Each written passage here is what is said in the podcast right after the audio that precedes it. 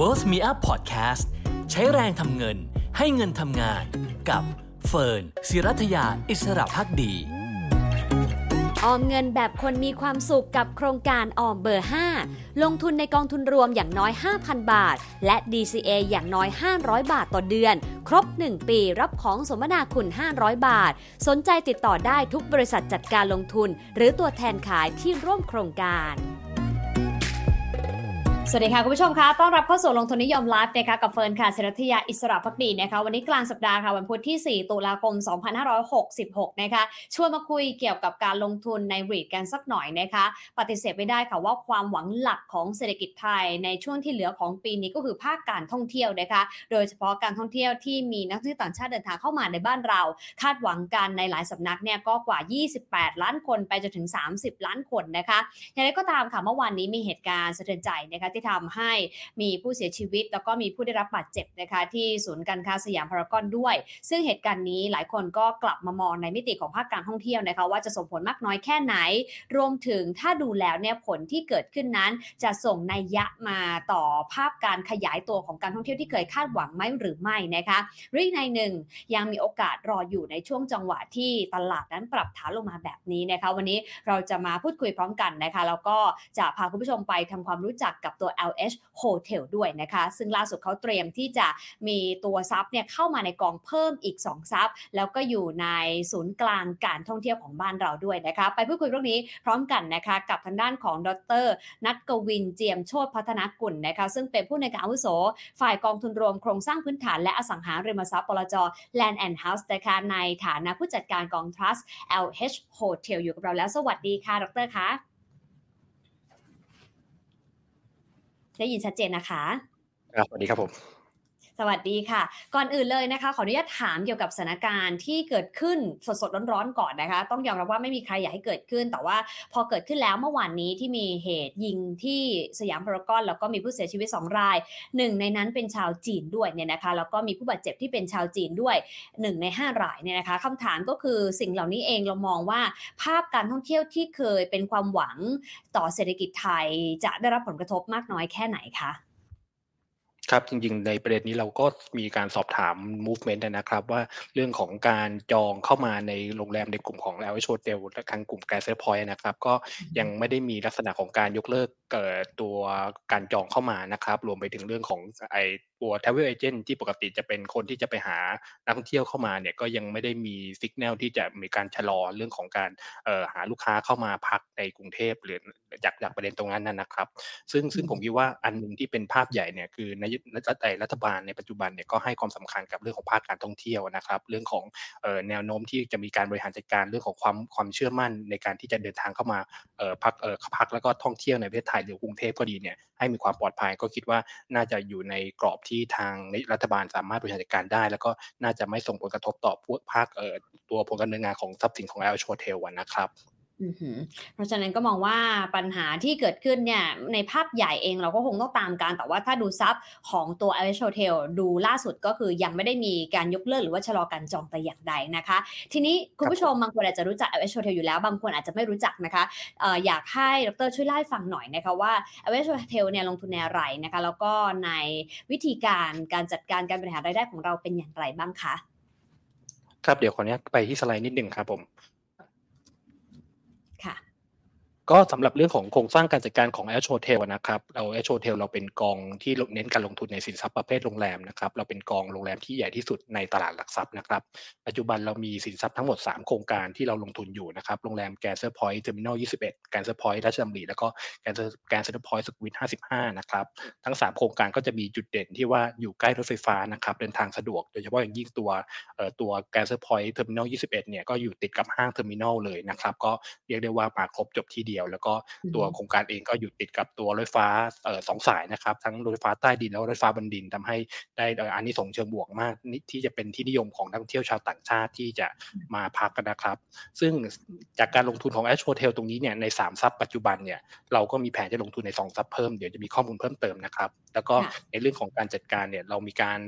ปล่อยเช่าทรัพย์สิน แล้วก็มีการว่าจ้างผู้บริหารโครงการ ซึ่งบริษัททั้งสองที่ที่มีการดูแลตรงนี้เนี่ยก็เป็นบริษัทลูกของกลุ่ม Land & Houses นะครับแล้วก็หลังจากที่เราทำมาหาได้เนี่ยทางผู้เช่าก็จะมีการกลับมาจ่ายค่าเช่าให้กับเรา แล้วก็เอ่อทางกองก็จะมีการจ่ายเงินปันผลเป็นรายไตรมาสให้กับทางผู้ถือหน่วยนะครับ อืมค่ะ อันนี้เราเปิดมานานหรือยังนะคะสำหรับตัว LH Hotel ตัวของแอชโชเทลเราเปิดมาประมาณ 8 ปีแล้วนะครับ ตั้งแต่ปี 2015 จริง ๆ เราก็มีเรียกว่าเรามีแท็กของการเติบโตมาค่อนข้างต่อเนื่องนะครับ ก็ 2015 เราลงทุนโครงการแรกไป แล้วก็ในโครงในใน 2 ปีข้างหน้า 2017 เราลงทุนโครงการที่ 2 แล้วก็ 2019 ลงทุนโครงการที่ 3 แล้วก็มาในปีนี้นะครับ เป็นช่วงโควิดไปนะครับเราลงทุนเดี๋ยวสองโครงการครับผมค่ะ เพราะฉะนั้นก็เว้นนะคะ period ของโควิดไปตอนนี้กลับมาแล้วนะคะ ก็เลยกลับมาเติมทรัพย์เข้าพอร์ต ทีนี้เฟิร์นถามเพิ่มนิดนึง ตัว a v e r a g e Hotel เนี่ยเราเป็น freehold leasehold ในสัดส่วนเท่าไหร่ยังไงบ้างนะคะ ตัว a v e r a g e Hotel จะลงทุนเป็นสินทรัพย์ประเภท leasehold ทั้งหมดนะครับ ซึ่งอันนี้เนี่ยโดยปัจจุบันเนี่ยกองก็จะมี leasehold เฉลี่ยอยู่ประมาณ 18 ปีเศษ แต่ว่าก็ อย่าได้ก็ไม่ต้องกังวลมากนะครับ เพราะว่าเดี๋ยวสินทรัพย์ใหม่ที่จะเติมเข้ามาเนี่ยเอออย่างสองทรัพย์นี้ก็มีอายุสิทธิการเช่าเฉลี่ยเกือบเออเกือบสามสิบปีเลยประมาณยี่สิบแปดยี่สิบเจ็ดปีเศษนะครับหลังจากเติมเข้ามาเฉลี่ยในพอร์ตเนี่ยเออพอร์ตของสินทรัพย์ก็จะมีอายุที่ยาวนานมากขึ้นนะครับ นั้นเดี๋ยวค่อยไปดูตัวทรัพย์ใหม่ดูทรัพย์เก่าก่อนละกันนะคะว่าตัว Grand Center Point Terminal 21 ราชดำเนินสุขุมวิท 55 เนี่ยนะคะเขา generate ตัวรายได้ได้มากน้อยแค่ไหนจ่ายปันผล หรือว่าตัวผลการดำเนินงานที่ผ่านมาเป็นยังไงบ้างคะ ครับเดี๋ยวขออนุญาตเป็นสไลด์หน้าถัดไปครับ ก็จริง ๆ อยากจะให้ภาพของเรื่องของ macro ก่อนเนาะว่าว่าเพราะว่าจริงๆเราเออตัวธุรกิจของ LH Hotel เนี่ยอยู่ที่ธุรกิจโรงแรม ซึ่งเราก็มีความสัมพันธ์กับแนวโน้มของภาคการท่องเที่ยวไทยนะครับ ก็จะเห็นได้ชัดเจนนะครับว่าภาคการท่องเที่ยวไทยเนี่ยมีแท็กของการฟื้นตัวหลังโควิดตั้งแต่กลางปีที่แล้วค่อนข้างดีทีเดียวนะครับ ซึ่งถ้าถ้าถ้าสังเกตอย่างแล้วก็แนวโน้มของ การฟื้นตัวของนักท่องเที่ยวเนี่ยอย่างเช่นปีนี้เนี่ยนักท่องเที่ยวเข้ามาเดือนละ2ล้านทุกเดือนนะครับ ก็ประมาณ 8 เดือนก็ประมาณ 17.8 ล้านคนแล้วนะครับ ซึ่งก็เรียกได้ว่าสูงกว่าช่วงปีที่ผ่านมาทั้งปีที่ 11.2 ล้านคนนะครับ แล้วก็ตามที่ทางคุณเฟิร์นเกริ่นไปว่าหลาย ๆสำนักก็คาดการปีนี้น่าจะมีการมีนักท่องเที่ยวเข้ามาเออ28-30 ล้านคน แล้วก็อย่างแบงก์ชาติก็คาดการปีหน้าต่อเนื่องเป็น 35 ล้าน35.5 ล้านคน ก็คิดว่าด้วยโมเมนตัมเชิงบวกลักษณะนี้เนี่ยก็จะทำให้ภาคการท่องเที่ยวเนี่ยเราคิดว่าน่าจะอยู่ในทิศทางขาบวกค่อนข้างชัดเจนนะครับ แล้วก็ยังไม่นับเรื่องของอานิสงส์ที่ว่าทางทางรัฐบาลก็มีเรื่องของนโยบายฟรีวีซ่าหรือว่ามีเรื่องของการพยายามผลักดันใช่ไหมครับไปคุยกับสนามบินต่างๆ เรื่องของการเพิ่มตัวจำนวน flight เพิ่ม capacity ให้ให้กับตัวให้มี traffic ของการบินมากขึ้น แล้วก็เรื่องของตัวสนามบินสุวรรณภูมิแล้วก็เพิ่งมีข่าวดีว่าเพิ่งเปิดใช้อาคารใหม่อาคาร Z1 ไปเมื่อปลายเดือนที่ผ่านมา ก็จะเป็นการรองรับเรื่องของ traffic ระยะยาวที่ที่จะเกื้อหนุนให้ภาคการท่องเที่ยวสามารถเติบโตได้นะครับอือค่ะ ซึ่งในส่วนของ performance ของตัว LH Hotel เองขออนุญาตเป็นที่หน้าถัดไปครับ อันนี้อยากให้เห็นนะครับว่าภาคการท่องเที่ยวของภาคด้วยภาคการท่องเที่ยวที่ค่อนข้างดีเนี่ยจะเห็นว่า performance ของสินทรัพย์ที่อยู่ในพอร์ตเนี่ยเราอาจจะ drop ไปหน่อยในช่วงสถานการณ์โควิดในช่วงปี 2020-2021 นะครับแต่ว่าพอฟื้นตัวกลับมาโควิดเนี่ยก็เอออย่างปีที่แล้วเนี่ยทั้งปีเฉลี่ยประมาณประมาณ 70%กว่าๆนะครับอย่างปีนี้เองเนี่ยอัตราการเข้าพักเฉลี่ยของ 3 โครงการเนี่ยก็เฉลี่ยไปตั้งแต่ 85-90%นะครับแล้วก็ถ้าไปดูในมิติ ของตัวอัตราค่าห้องพักเนี่ยเรียกได้ว่ากลับมาครั้งนี้นอกจาก occupancy เนี่ยสามารถรักษาในระดับที่เออดีหรือว่าใกล้เคียงกับก่อนโควิด แล้วเนี่ยเราสามารถปรับอัตราค่าห้องพักได้นะครับ อย่างเออตั้งเฉลี่ยประมาณ up to ถึง 20%ทีเดียวนะครับ ก็ทั้งรูมเรทดีขึ้น occupancy rate ก็อยู่ระดับที่ค่อนข้างสูงนะครับอืมค่ะคือดีขึ้นทั้งสองส่วนเลยทั้งตัว occupancy แล้วก็ตัวค่าเช่าเออค่าพักที่พักที่สูงขึ้นนะคะใช่ครับ แล้วก็เรียนเสริมว่า ด้วยด้วย performance ที่ดีนะครับทำให้ในช่วงปีนี้เนี่ย LH Hotel เราจ่ายเงินปันผลจากผลการดำเนินงานไปแล้ว 3 ครั้งนะครับ ประมาณจากผลการดำเนินการประมาณ 8 เดือนครึ่งเนี่ยเราจ่ายไปประมาณ 88 สตางค์แล้ว ซึ่งอัตราดังกล่าวเนี่ยเป็นอัตราที่เรียกว่าเป็น new high เมื่อเทียบกับช่วงปี 2019 ที่ยังไม่เกิดสถานการณ์โควิดแล้วด้วยซ้ำนะครับ อืม ค่ะ คิดเป็นกี่เปอร์เซ็นต์คะถ้าเทียบแล้วกับตัวราคาของหน่วยเนี่ยค่ะ 88 สตางค์ ถ้าเฉลี่ยถ้าเฉลี่ยเร็วๆเนี่ยเออมันจะอยู่ที่ประมาณสักบาทกว่าเออปัจจุบันราคา LHHOTEL มันอยู่ที่สิบเอ่อสิบบาทกว่าใช่ไหมครับยิวน่าจะอยู่ประมาณแถวเอ่อสิบกว่าเปอร์เซ็นต์ทีเดียวสิบเปอร์เซ็นต์นิดๆค่ะอ่าฮะอันนี้คือของปีนี้นะคะที่ได้อานิสงส์จากตัว occupancy หรือว่าตราการเข้าพักที่กลับมา ใกล้เคียงกับ หรือบางที่เนี่ยเยอะกว่าระดับก่อนโควิดแล้วนะคะ ถ้าดูจากตัวกราฟนี้แล้วก็ที่น่าสนใจที่สุดก็คือตัวราคานี่แหละที่กลับเข้ามาได้ราคาดีขึ้นด้วยนะคะ ในแง่ของอัตราค่า พักในแต่ละห้องในแต่ละที่บางที่ดีกว่า 20%ด้วยซ้ำทีนี้ถ้าดูสิ่งที่เมื่อสักครู่นะคะ ทางดรนัทกวินบอกไว้ก็คือเรากำลังจะมีซับใหม่ 2 ซับใช่ไหมคะ ที่กำลังจะเข้ามาเล่าให้ฟังหน่อยได้ไหมคะว่า เป็นพื้นที่ไหน เพราะว่า 3 ทรัพย์แรกเนี่ยอยู่ในเมืองหมดเลยนะคะ ที่เติมมายังในเมืองไม่หรือว่าออกไปนอกเมืองเป็นแหล่งท่องเที่ยวยังไงบ้างคะ ครับในส่วนของทรัพย์ใหม่ในครั้งนี้นะครับก็จะเป็นทรัพย์น่านน้ำใหม่ของเราจะเป็นพื้นที่พัทยาทั้งสองโครงการนะครับเดี๋ยวขออนุญาตไปที่สไลด์หน้าห้าเลยครับผมค่ะ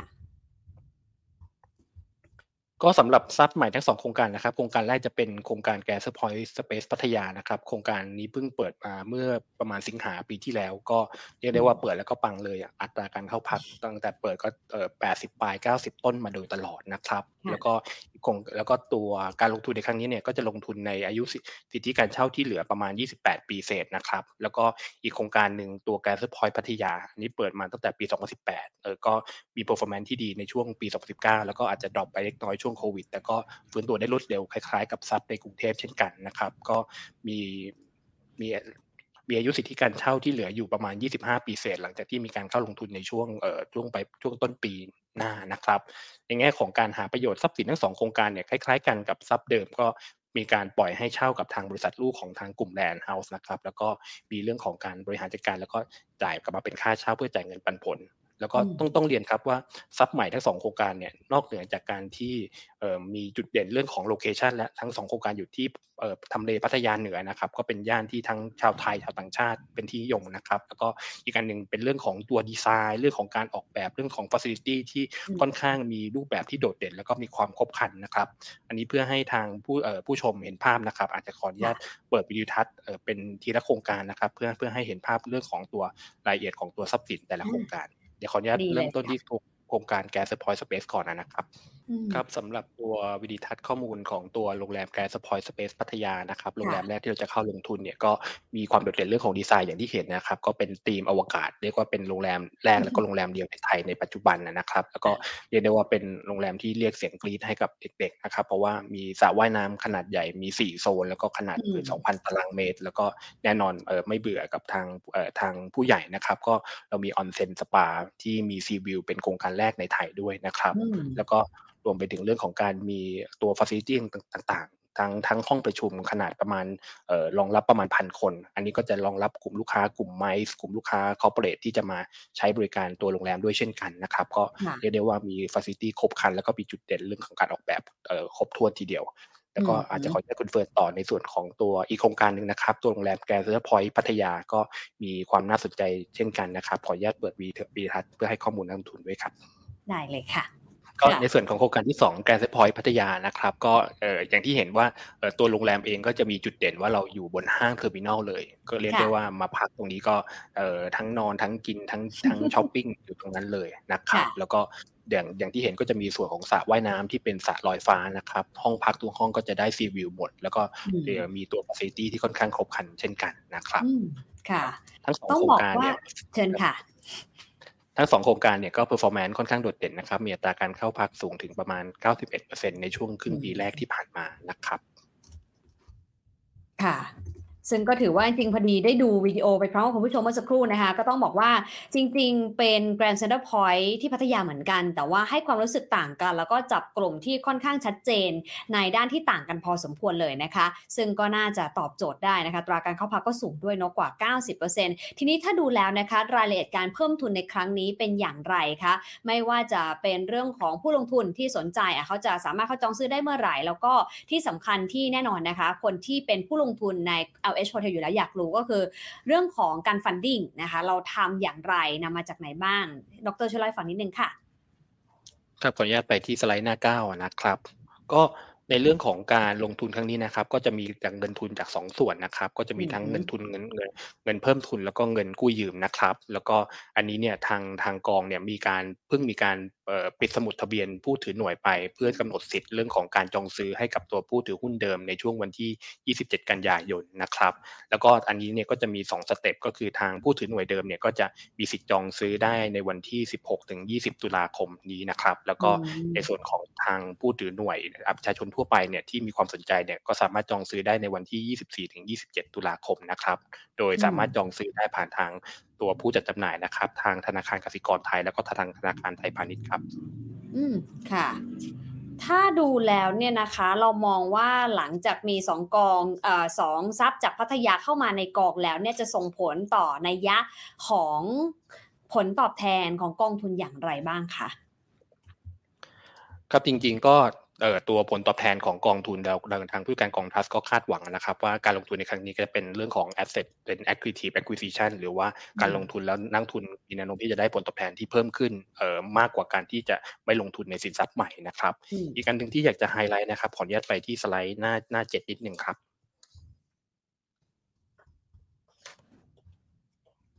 ต้องเรียนว่าตัวทรัพย์สินตรงการการลงทุนในครั้งนี้เนี่ยอีกอีกไฮไลท์หนึ่งที่อยากจะแชร์ก็คือเรื่องของทรัพย์ใหม่เราเนี่ยในพัทยาเหนือเนี่ย ก็เป็นน่านน้ำใหม่ซึ่งการลงทุนเพิ่มในครั้งนี้ นอกจากผลตอบแทนที่แอคชีไปถึงตามคาดการณ์ที่ 10.5%นะครับ มันก็จะมีเรื่องของประโยชน์ต่างๆที่เพิ่มขึ้นมาด้วยทรัพย์เดิมในพอร์ตเราเป็นกรุงเทพทั้งหมดใช่ไหมครับทรัพย์ใหม่พอมีสินทรัพย์ของพัทยาอีก 2 โครงการเข้ามาเนี่ยในเรื่องของการกระจายความเสี่ยงเรื่องของทำเลที่ตั้งเนี่ยก็ดีขึ้นนะครับก็จะมีสัดส่วนที่เป็นกรุงเทพประมาณ 56%แล้วก็ส่วนของพัทยา 44%แล้วก็อย่างที่คุณเฟิร์นสังเกตนะครับว่า กลุ่มลูกค้าเองของตัวทรัพย์ที่เป็นกรุงเทพเนี่ยกับพัทยาก็ค่อนข้างจะต่างกัน อย่างกรุงเทพเนี่ยคนไทยก็ไม่ได้พักเท่าไหร่หรอกประมาณสักสองสามเปอร์เซ็นต์แต่บอกเป็นพัทยาเนี่ยอย่างเช่นตัวสเปซเนี่ยคนไทยก็พักอยู่ประมาณ40%ทีเดียวนะครับก็เลยทำแล้วก็มีกลุ่ม Family ด้วยกลุ่มเรื่องของตัว Corporate กลุ่ม m i c e ด้วยก็จะทำให้ตัวการกระจายของฐานลูกค้าเนี่ยในนอกจากเรื่องของ location เนี่ยก็จะมีฐานลูกค้าที่ค่อนข้างหลากหลายมากขึ้นเป็นซอสที่ต่างออกไปครับอีกอีก ในหน้าถัดไปนิดสั้น ๆ ครับ ก็นอกเหนือจากเรื่องของตัวทรัพย์สินอย่างที่เรียนก็คือ performance ค่อนข้างดีทีเดียวนะครับ occupancy achieve ที่ 91%ทั้งของโครงการ แล้วก็อีกการหนึ่งอย่างที่คุณเฟิร์นเกริ่นไว้ว่า เราเป็นสินทรัพย์เราเน้นกันเราลงทุนในสินทรัพย์ประเภท leasehold มาโดยตลอดนะครับ ปัจจุบันพอร์ตก็จะเหลืออายุสิทธิการเช่าเฉลี่ยประมาณ 18 ปีเศษนะครับแล้วก็ทรัพย์ใหม่ของเราเนี่ยเรามีอายุสิทธิการเช่าประมาณ 27 ปีเศษ2โครงการรวมกัน post transaction เออเอา 5 โครงการรวมกันเนี่ยเราก็จะมีอายุสิทธิการเช่าเฉลี่ยรวมกันประมาณ 22 ปีเศษก็จะ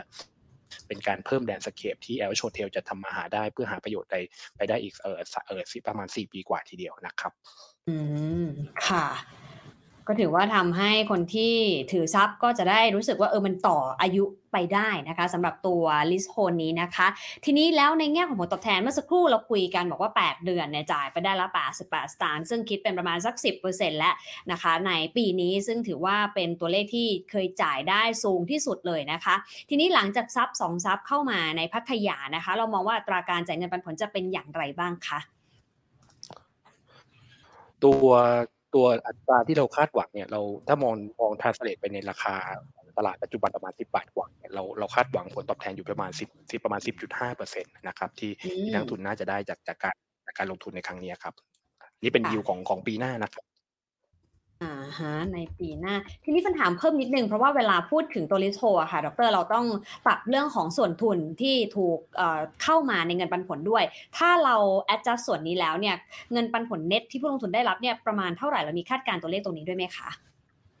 ในส่วนของปีแรกต้องต้องเรียนว่ากลไกของ LH Hotel เนี่ยอาจจะเหมือนต่างจากอันอื่นที่อาจจะมีคอนเซิร์นว่าพอลงทุนปุ๊บอาจจะต้องตัดส่วนทุนไป เพราะว่ามีมี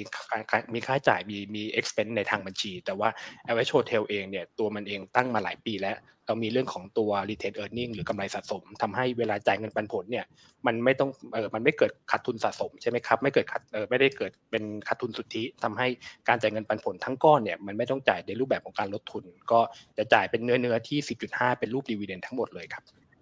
อ๋อ แต่หมายความว่าถ้าอายุของกองค่อยๆ ลดลง เราก็มีโอกาสปัญหาเผื่อเลยนะคะ ที่เราจะเติมทรัพย์ในอนาคตด้วยถูกไหมคะ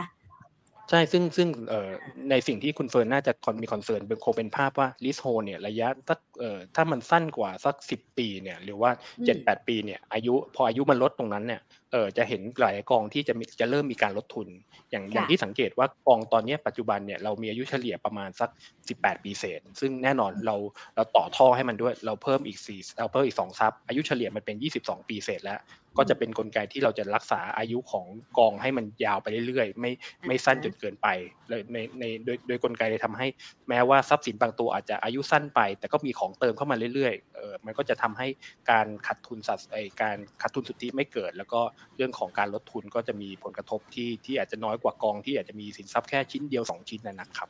อืมค่ะ แล้วทีนี้ถ้าเรามองดูแล้ว LH Hotel การเติบโตนับจากนี้มีอะไรที่น่าจะเป็นกลยุทธ์สำคัญในการ drive ให้กองไปต่อได้บ้างคะครับเดี๋ยวขออนุญาตไปที่สไลด์หน้าสิบนะครับจริงๆ ผมคิดว่าตัวอย่างที่เห็นว่า performance ของตัวทรัพย์สินของทั้งสองคงทั้งทั้งทั้งของ ทั้งของที่อยู่ในพอร์ตและของใหม่เรียกว่าค่อนข้างมี resilience ที่สูง คือสามารถฟื้นตัวได้ดีหลังโควิด แล้วก็อันแรกที่เรามองก็คือเรื่องของตัว organic growth นะครับ อย่างที่คุณเฟิร์นเห็นจะเห็นตัวอัตราค่าห้องพักของหลาย ๆ โครงการเนี่ยเราปรับสะท้อนได้สูงกว่าช่วงโควิดแล้วนะครับ ซึ่งทรัพย์สินเดิมที่อยู่ในพอร์ตเนี่ยก็จะมีการเติบโตงอกงาม สามารถมีรายได้มีกำไรที่สูงขึ้นเรื่อย ๆ นะครับ แล้วก็อีกอันหนึ่งที่ที่คงเป็นไฮไลท์ที่เป็นจุดเด่นของกองนี้แหละก็คือเรื่องของ inorganic growth ต้องบอกว่าเราเปิดมาประมาณ 8 ปีประมาณปี 2015 ซึ่งอันนี้เนี่ยคนที่นำทรัพย์มามาให้กับกองตามชื่อนะก็คือ LH ซึ่ง LH เองเนี่ยก็เป็นทั้งเป็นทั้งสปอนเซอร์ของกองกองนี้ แล้วก็เป็นผู้บริหารโครงการ ซึ่งก็จะเห็นว่าเขามี pipeline ในการพัฒนาโครงการอีกหลากหลายที่เดียวเออนอกเหนือจากสิ่งที่เห็นตรงนี้นะครับในอนาคตทำให้เราค่อนข้างเชื่อมั่นได้ว่าการเติบโตข้างหน้าเนี่ยของ LH Hotel ก็จะเป็นเรื่องของการได้ support จากทาง LH ซึ่ง เป็นสปอนเซอร์ แล้วก็เป็นผู้ถือหุ้นอันดับหนึ่งของกองด้วยเนี่ยมีการนำทรัพย์ใหม่ๆ เข้ามาเติมอย่างต่อเนื่องเพื่อรักษาระดับของตัว leasehold ให้ไม่สั้นลง แล้วก็สร้างการการเติบโตของรายได้ มีการกระจายความเสี่ยงที่มากขึ้นในช่วงต่อๆไปนะครับ ค่ะ เพราะฉะนั้นก็เห็นเลยนะคะว่าสปอนเซอร์เองก็บริหารเองด้วยนะคะ แล้วก็เห็นแนวโน้มนะคะที่เขาจะขยายตัวโครงการใหม่ ๆ เพิ่มขึ้น แล้วก็เป็นทำเลใหม่ด้วย เพราะว่า 3 โครงการเดิมอยู่กรุงเทพ2โครงการใหม่อยู่ที่พัทยานะคะ คงต้องตามกันต่อว่านับจากนี้ LH เองนะคะจะมีซับไหนที่เข้ามาใน LH Hotel เพิ่มเติมหรือเปล่านะคะ ทีนี้เราพูดถึงโอกาสไปเยอะทีเดียวนะคะไม่ว่าจะเรื่องของผลตอบแทนที่สูงถึงประมาณ 10%ต่อปีนะคะ ในแง่ของระยะเวลาของตัว lease hold ที่จะขยายขึ้นจากกว่า 18ปีเป็นกว่า 22 ปีนะคะ ในมิติด้านความท้าทายหรือว่าความเสี่ยงนะคะ กองทุนนี้มีอะไรที่ผู้ลงทุนต้องรู้ แล้วก็อาจจะต้องมอนิเตอร์เพิ่มเติมบ้างหรือเปล่าคะ อยากจะไฮไลท์เป็นสองสามประเด็นนะครับ ประเด็นแรกคือเรื่องของการกู้ยืมเงินของกอง ต้องต้องเรียนว่าอย่างการลงทุนในครั้งนี้เราก็มีการลงทุนที่ใช้ทั้งเงินทุนและเงินเงินกู้ด้วยนะครับ ซึ่งแน่นอนว่าการเงินกู้เนี่ยเราในภาวะปกติเนี่ยเราค่อนข้างมั่นใจว่าเราสามารถ service debt ได้อย่างอย่างอย่างยังไม่ได้ติดขัดอะไร แต่ว่าอย่างเหตุการณ์ที่เป็น black swan อย่างอย่างช่วงโควิด ที่เป็นเหตุการณ์ร้อยปีครั้งเนี่ยมันก็ทำให้เออเป็นเหตุการณ์ที่ตัวโรงแรมเนี่ยขาดรายได้ไปเลย ซึ่งอันนี้เนี่ยถ้าเกิดว่ามัน ซึ่งเหตุการณ์ลักษณะนี้จะทำให้ตัวกระแสเงินสดของกองเนี่ยมันเออชะงัก แล้วก็มีอาจจะต้องทำให้กองต้องมีการบริหารการจัดการด้วยการพูดคุยกับทางตัวตัว lender ที่มีการให้เงินเงินกู้กับทางกอง ถ้าเกิดว่าเหตุการณ์เป็นลักษณะอย่างนั้นนะครับ เพราะว่ามีการกู้ยืมเงินด้วย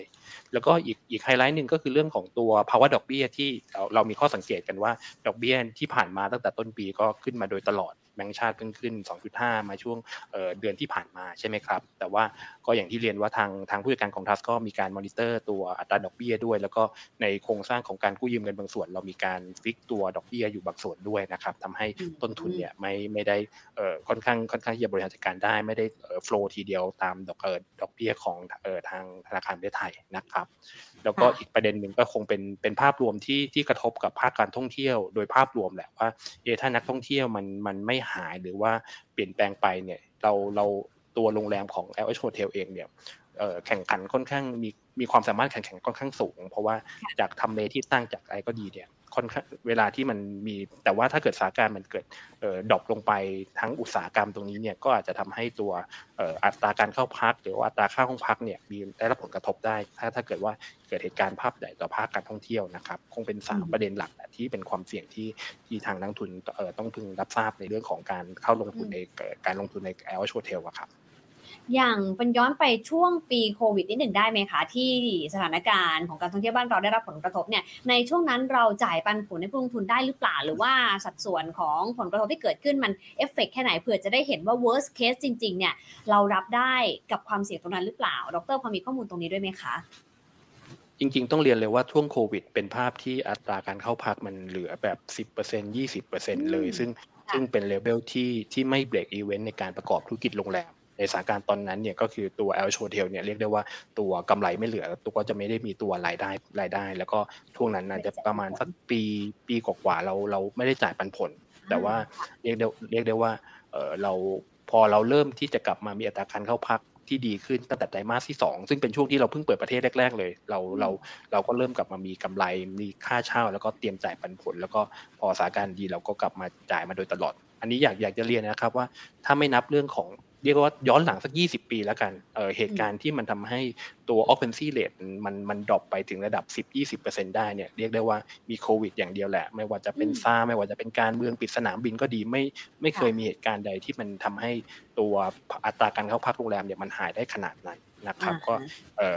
อยากไม่อยากให้ให้ over concern กับกับประเด็นตรงนั้น แต่ว่าคืออยากอยาก แล้วก็อีกอันหนึ่งที่อยากจะเพิ่มเพิ่มเติมก็คือ ตัวกองเนี่ยเปิดตั้งแต่ประมาณปี 2015 ก็เอ่อ2016 17 18 19 เนี่ยอัตราเงินปันผลเนี่ยมีการเอ่อจ่ายแล้วก็เติบโตมาอย่างต่อเนื่องนะครับ ก็สะท้อนแล้วก็ปีนี้ก็เป็น new high อีกเช่นกัน ก็อยากจะนำเรียนว่าศักยภาพทรัพย์สินเนี่ยค่อนข้างเอ่อสูงจิตสูง แล้วเพียงแต่ว่าเอ่อถ้าถ้ามันเจอเหตุการณ์ที่มันเป็น life once once in a lifetime อย่างนั้นเนี่ยก็อาจจะรับผลกระทบและที่เราต้องบริหารจัดการเช่นกันครับ ค่ะ ซึ่งไม่ได้เกิดขึ้นบ่อยนะคะ เป็นรอบศตวรรษทีเดียวเป็นร้อยปีทีเดียวนะคะ กว่าจะเห็นเหตุการณ์แบบนั้นที่ทุกประเทศล็อกดาวน์นะคะ เราไม่สามารถขยับไปไหนได้นะคะ แค่จะออกจากบ้านไปทำงานในยังยากเลยนะคะ ดังนั้นสถานการณ์อย่างที่ดรบอกไว้นะคะ ว่าไม่ได้เกิดบ่อย แต่ว่าอยากให้รู้ว่ามันมีโอกาสไหมมันเคยเกิดขึ้นแล้วนะคะ ก็เลยแชร์คุณผู้ชมได้เห็น 2 มิติด้วยนะคะ จะได้เข้าใจ แต่ว่าส่วนใหญ่ตลอดการ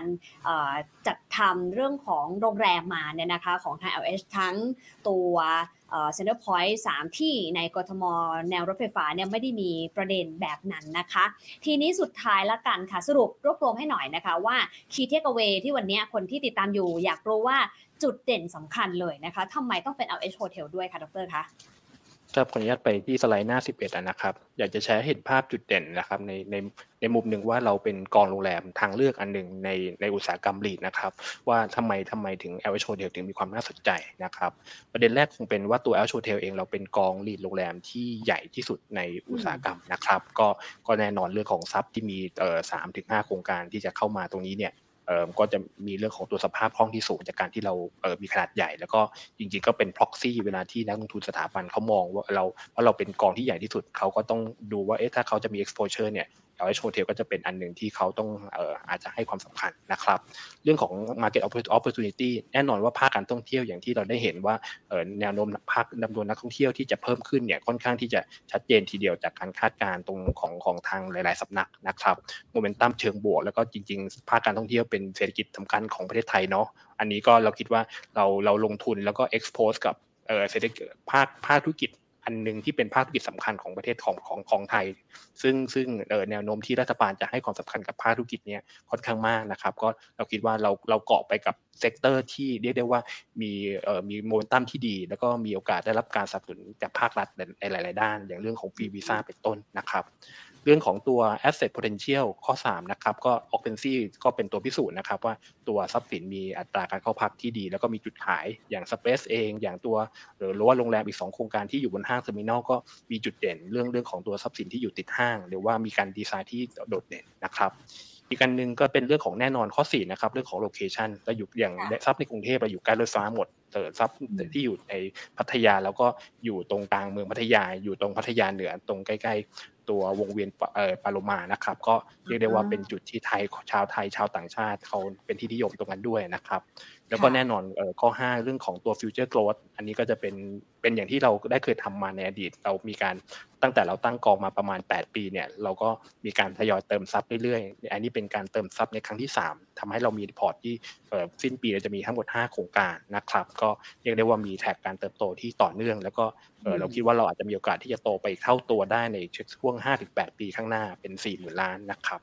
แล้วก็อย่างสุดท้ายคงเป็นภาพของตัวการบริหารจัดการในหลากหลายมิตินะครับ ตัว Land House เอง ซึ่งซึ่งเป็นบริษัทแม่ของทาง LHMH ซึ่งเป็นสปอนเซอร์ของกองนี้เนี่ยก็มีทั้งทั้งเป็นเอ่อทั้ง เอาทรัพย์ที่มีศักยภาพเสนอให้กับเรารวมถึงเรื่องของการบริหารจัดการทรัพย์สินให้กับเรา แล้วก็ตัวกองลีดเองก็บริหารจัดการโดยทางบริษัท LH Fund นะครับก็เป็นผู้จัดการกองทัพที่มืออาชีพนะครับก็จะเป็น 6 จุดเด่นที่อยากจะไฮไลท์ว่า LH Hotel ก็เป็นการลงทุนที่น่าสนใจ แล้วก็อยากจะให้นักทุนลองพิจารณาก็ไม่ควรพลาดนะครับ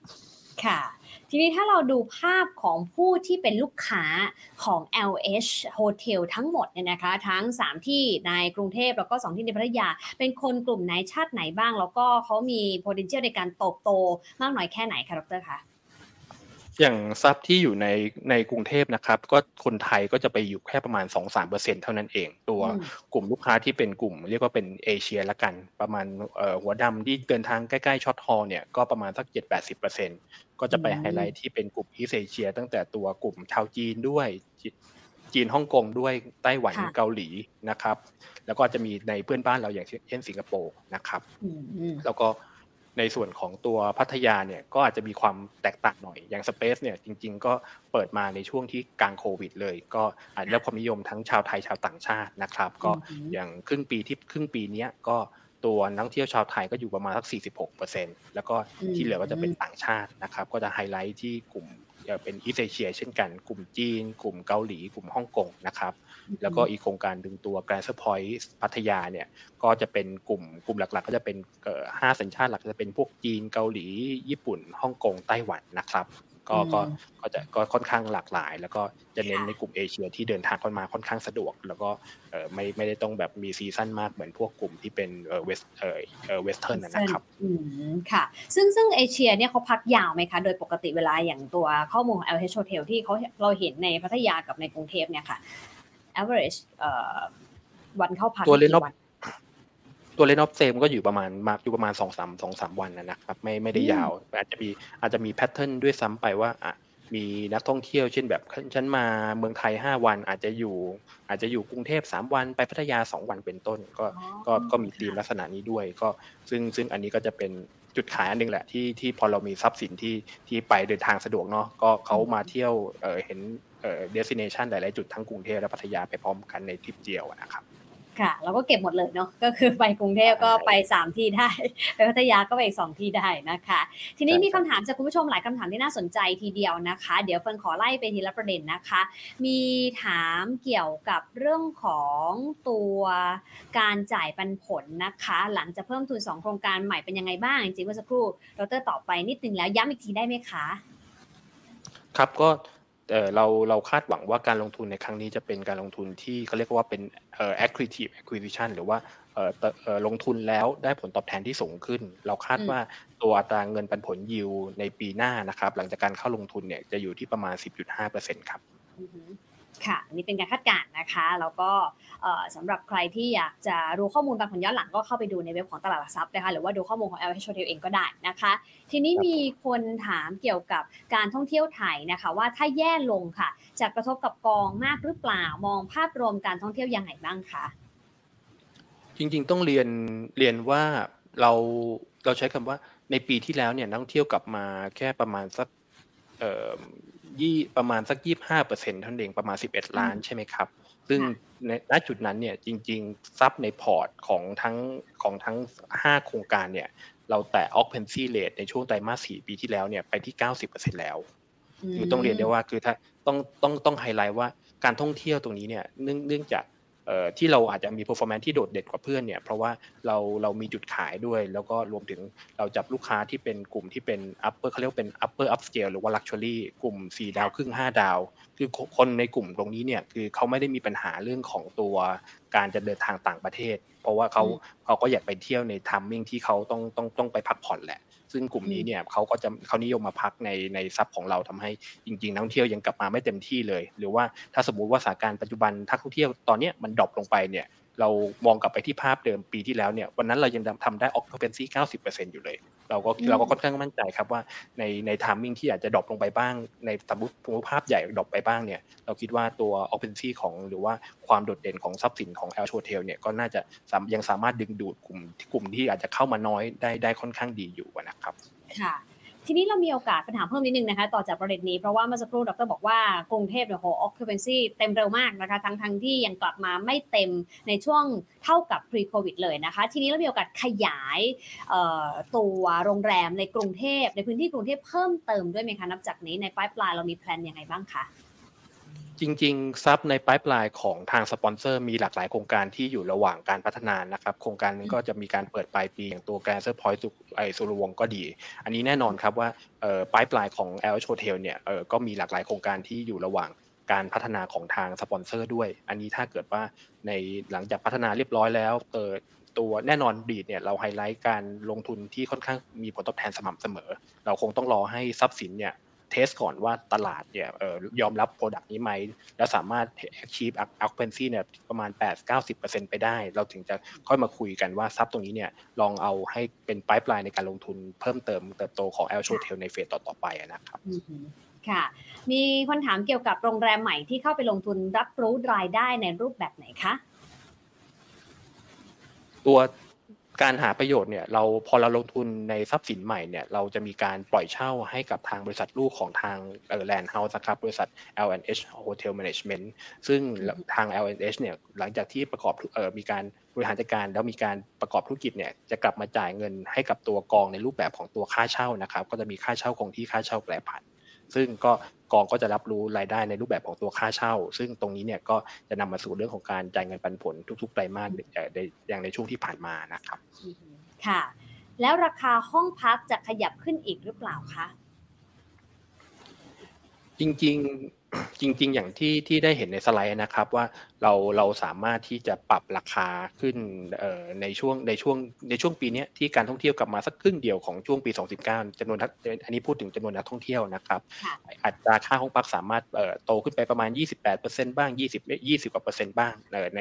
ซึ่งซึ่งตอนนี้เนี่ยเวลาเราปรับห้องพักเนี่ยต้องเรียนว่า เออเราเราจะมีการปรับตามดีมานของนักท่องเที่ยวในช่วงนั้นๆด้วยนะครับก็ซึ่งซึ่งในใน season อย่างเช่นอย่างอย่างล่าสุดเนี่ยอย่าง Q2 ที่เป็นช่วงหน้าที่ตัวตะวันออกกลางเขาเข้ามาพักในในโรงแรมในในกรุงเทพเยอะ เพราะว่าหลังจากหน้ารอมฎอนที่เป็นหน้าหน้าหน้าท่องหน้าหน้าหน้าเดินทางของเขาอะนะครับ ก็ช่วงนั้นเราก็สามารถปรับอัตราค่าห้องพักไปได้สูง แล้วก็เป็น new high เช่นกันตอบโดยตอบตอบโดยสรุปก็คือว่าแนวโน้มในการปรับขึ้นค่าเช่าก็ก็ก็จะสอดรับกับ demand ซึ่งซึ่งซึ่งก็จะเข้ามามากขึ้นจากภาพภาพใหญ่ของภาพการท่องเที่ยวแล้วก็เชื่อว่าถ้าถ้าภาพตรงนี้มันยังเป็นไปต่อเนื่องเนี่ยเราก็มีโอกาสที่จะพยายามดันราคาเรื่องของค่าห้องให้มันสูงขึ้นได้ได้ต่อต่อไปนะครับเราไม่ได้มีกำหนดใช่ไหมคะว่าอัตราการเข้าพักเนี่ยค่าห้องจะขึ้นปีละกี่เปอร์เซ็นต์มันต้องเรียนว่ามีมี internal ตัวเรื่องของ growth ที่เป็น target อยู่ แต่ว่าแน่นอนในแง่ของการจองจริงเนี่ยอัตราค่าห้องมีการทยอย ปรับทุกปรับทุกวันปรับทุกชั่วโมงนะครับตามตามอัตราข้าวกับใช่ใช่ซึ่งซึ่งอย่างอย่างสเปซยกตัวอย่างอย่างช่วงวันพลุที่ที่อาจจะไปความร้อนแรงที่คนไปพักเนี่ยอาจจะขายได้คืนละสองสามหมื่นก็มี ในช่วงที่แบบทุกทุกคนแบบต้องการจะพักวันนี้คืนนี้เนี่ยก็ก็สามารถยิวเลทได้สูงลักษณะอย่างนั้นเช่นกันครับอ่าค่ะ เพราะฉะนั้นจริง ๆ แล้วโดยมาตรฐานมีค่าเฉลี่ยในการปรับขึ้น แต่ว่าท้ายที่สุดขึ้นอยู่กับ demand supply เป็นหลักด้วยนะคะ ทีนี้มีถามต่อเกี่ยวกับว่าสัดส่วนค่ะ ที่ควรมีในพอร์ตสำหรับตัวกองนี้เนี่ยประมาณกี่เปอร์เซ็นต์ดีคะถ้าพูดถึงอ่า moderate และการพอร์ตที่รับความเสี่ยงได้ปานกลางเนี่ยค่ะ ตัว ผมว่าในในภาพของ REIT ถ้าถ้าถ้าถ้าพูดถึงภาพใหญ่ที่นักทุนควรจะมีเนี่ยเอ่อตามเอ่อตามตามตามผลศึกษาของต่างประเทศนะครับ คิดว่าลีดลีดลีดอันนึงคือเราอาจจะมีความผันผวนเอ่อที่ correlation ตัว coefficient อาจจะไม่ไม่สัมพันธ์กับหุ้นหรือว่าบอลมากนัก อาจจะมีเรื่องของการลงทุนสัก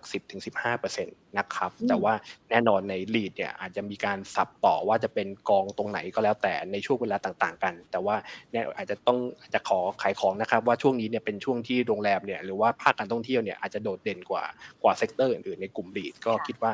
น้ำหนักของการลงทุนใน REIT โรงแรมเนี่ยก็จะเป็นช่วงนี้จะเป็น timing ที่ค่อนข้างดีนะครับ อืมค่ะ ทีนี้ถ้าพูดถึงตลาดหุ้นด้วยล่ะคะมีท่านหนึ่งถามมานะคะว่า SET Index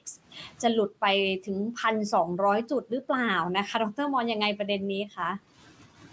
ผมว่าถ้าถ้าภาพของเข้าใจว่ารอบรอบของการ drop ลงของเซตในรอบครั้งนี้เนี่ยเกี่ยวเกี่ยวเนื่องกับเรื่องของตัวอัตราดอกเบี้ยของเฟดที่มีมีอาจจะมีเอ่อมี dot plot ที่ที่เอ่อไปไกลกว่าเดิมใช่ไหมครับทำให้ตัวเรื่องของตัวค่าเงินบาทก็ดีเรื่องของเซตก็รับได้ได้มีการ drop ลงก็ดี แต่ผมคิดว่าเอ่อพอความชัดเจนตรงนี้จากการประชุมในเฟดรอบหน้าเนี่ย รวมไปถึงเรื่องของการเข้าสู่หน้าการท่องเที่ยวในช่วงปลายปีเนี่ยเราคิดว่าแนวโน้มค่าเงินบาทเนี่ยน่าจะมีแนวโน้มที่ดีขึ้น แล้วเราก็คิดว่าเรื่องของเซ็ตเนี่ยก็ก็น่าจะไม่รับเออเออไม่รับผลกระทบถึงจุดนั้น แล้วก็ตัวเรียกได้ว่าพันสองเนี่ยไม่รู้ว่ามีใครมีต้นทุนแถวนั้นสักสักกี่คนที่ที่พร้อมจะที่พร้อมจะขายขนาดนั้นก็คิดว่าเออน่าจะไปไม่ถึงนะครับ ถ้าถ้าดูจากตัวแนวโน้มเท่าที่เห็นครับ ค่ะ เพราะว่าวันสองนี่ก็น่าจะปีโควิดนะคะ ช่วงนั้นถ้าจำกันได้จากตลาดหุ้นไทยพันเจ็ดร้อยก็ไหลลงมาจนวัดท่อมสุดเนี่ยก็ประมาณสัก 1,000 จุดบวกลบนะคะ ดังนั้นก็ถือว่ามองว่าโอกาสไปถึงน่าจะยากนะคะ จริงคุยกับหลายนักกลยุทธ์ก็พูดตรงกันนะคะว่าประมาณสักถ้าหลุดพันสี่ก็น่าจะนิดเดียวก็เด้งกลับมาได้นะคะ ยังไงก็ต้องตามกันต่อ เพราะว่ามีหลายประเด็นที่เราต้องติดตามปัจจัยภายในด้วยพอสมควรนะคะ ทีนี้สุดท้ายค่ะอยากจะฝากอะไรให้กับคุณผู้ชมเพิ่มเติมด้วยไหมคะสำหรับใครที่สนนใจตัว LH Hotel แล้วก็กำลังจะนำตัว 2 โรงแรมเข้ามาอยู่ในกองทุนเพิ่มที่มาจากพัทยาเนี่ยค่ะ ดรคะ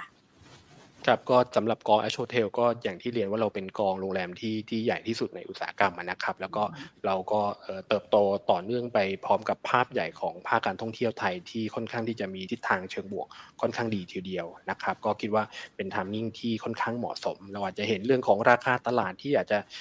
มีความผันผวนกับราคาของตลาดหุ้นก็ดี ผมคิดว่า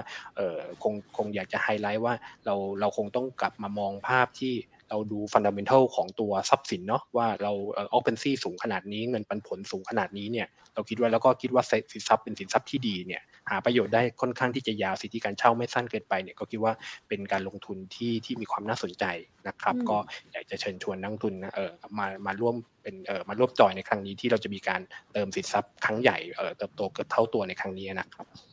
ค่ะไซส์ของกองจะใหญ่ขึ้นจากเท่าไหร่เป็นเท่าไหร่นะคะ ปัจจุบันประมาณ 12,481 ล้านนะครับ ก็จะโตขึ้นเป็นเกือบมากกว่า 20,000 ล้านครับในในการลงทุนครั้งนี้ครับจาก1.2หมื่นเป็นกว่า 20,000เหรอคะ ใช่ครับ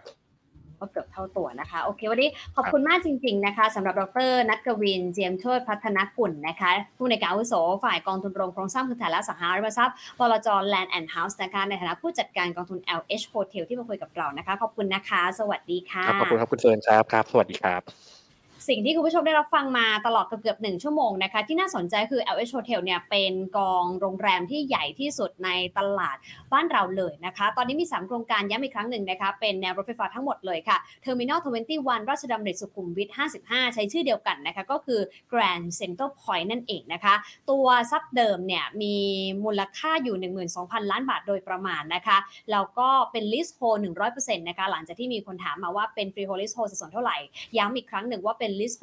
100%ถ้าดูเฉพาะตัว3 ทรัพย์แรกเนี่ยนะคะ ก็ถือว่ามีระยะเวลาเหลือ 18 ปีเศษค่ะ แต่ล่าสุดนะคะกำลังจะเติม 2 ทรัพย์เข้ามานะคะก็คือทาง Grande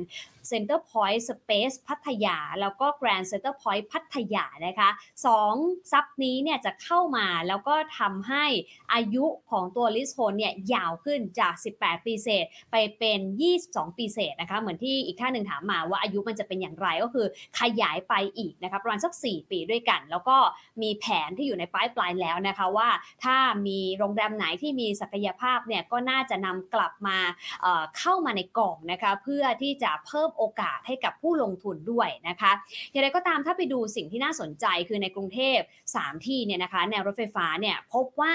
ส่วนของตัว occupancy rate เนี่ยบางที่กลับมามากกว่าโควิดและบางที่เท่ากับโควิด บางที่ใกล้เคียงกับช่วงก่อนโควิดนะคะ นั่นแปลว่าทั้ง 3 ตัวเนี่ยนะคะทั้ง 3 ซับเนี่ยกลับมาใกล้เคียงเดิมแล้วแม้ว่าภาคการท่องเที่ยวทั้งหมดของนักท่องเที่ยวต่างชาติจะยังไม่กลับมาเหมือนเดิมร้อยเปอร์เซ็นต์นะคะ ส่วนในมิติที่น่าสนใจกว่า คือเรื่องของราคาที่พักค่ะถีบตัวสูงขึ้นประมาณ 9%ถึงกว่า 20%ทีเดียวนะคะ แล้วก็เลยทำให้ 8 เดือนที่ผ่านมานี้สำหรับปีนี้เนี่ยจ่ายปันผลไปแล้ว 88 สตางค์นะคะ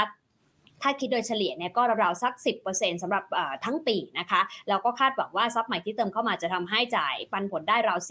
10.5%ในปีหน้าเป็นต้นไป แต่ว่าย้ำอีกครั้งหนึ่งว่านี่เป็นลิสโฮ100%นะคะ อย่างไรก็ตามค่ะซับใหม่ที่จะเข้ามาเนี่ยตอนนี้ก็มีอัตราการเข้าพักกว่า 90%แล้ว แล้วก็ถ้ามีซับใหม่มาจากพัทยาก็จะทำให้สัดส่วนของซับในกทมอยู่ที่ 56%พัทยาอยู่ที่ 44%แต่การลงทุนมีความเสี่ยงนะคะ ดรก็บอกชัดค่ะว่าความเสี่ยงก็มีสักประมาณ 2-3 ด้านด้วยกันด้านแรกคือ เนื่องจากเรื่องของการลงทุนเนี่ยก็ต้องมีการกู้ยืมเงินด้วยนะคะ ดังนั้นก็ต้องติดตามสถานการณ์อย่างใกล้ชิดในช่วงตลาดที่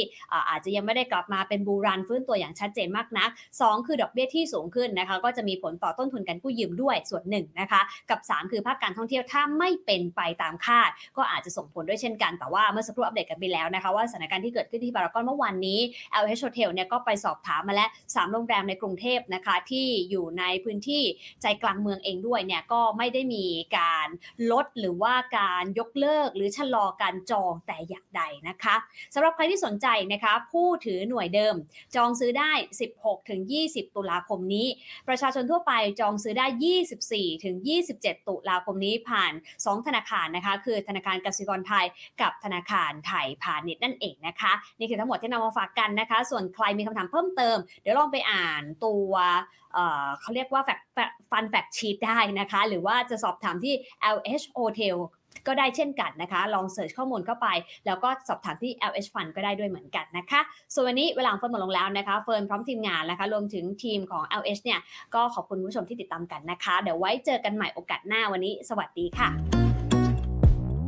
ออมเงินแบบคนมีความสุขกับโครงการออมเบอร์ 5 ลงทุนในกองทุนรวมอย่างน้อย 5,000 บาท และ DCA อย่างน้อย 500 บาทต่อเดือน ครบ 1 ปีรับของสมนาคุณ 500 บาท สนใจติดต่อได้ทุกบริษัทจัดการลงทุน หรือตัวแทนขายที่ร่วมโครงการ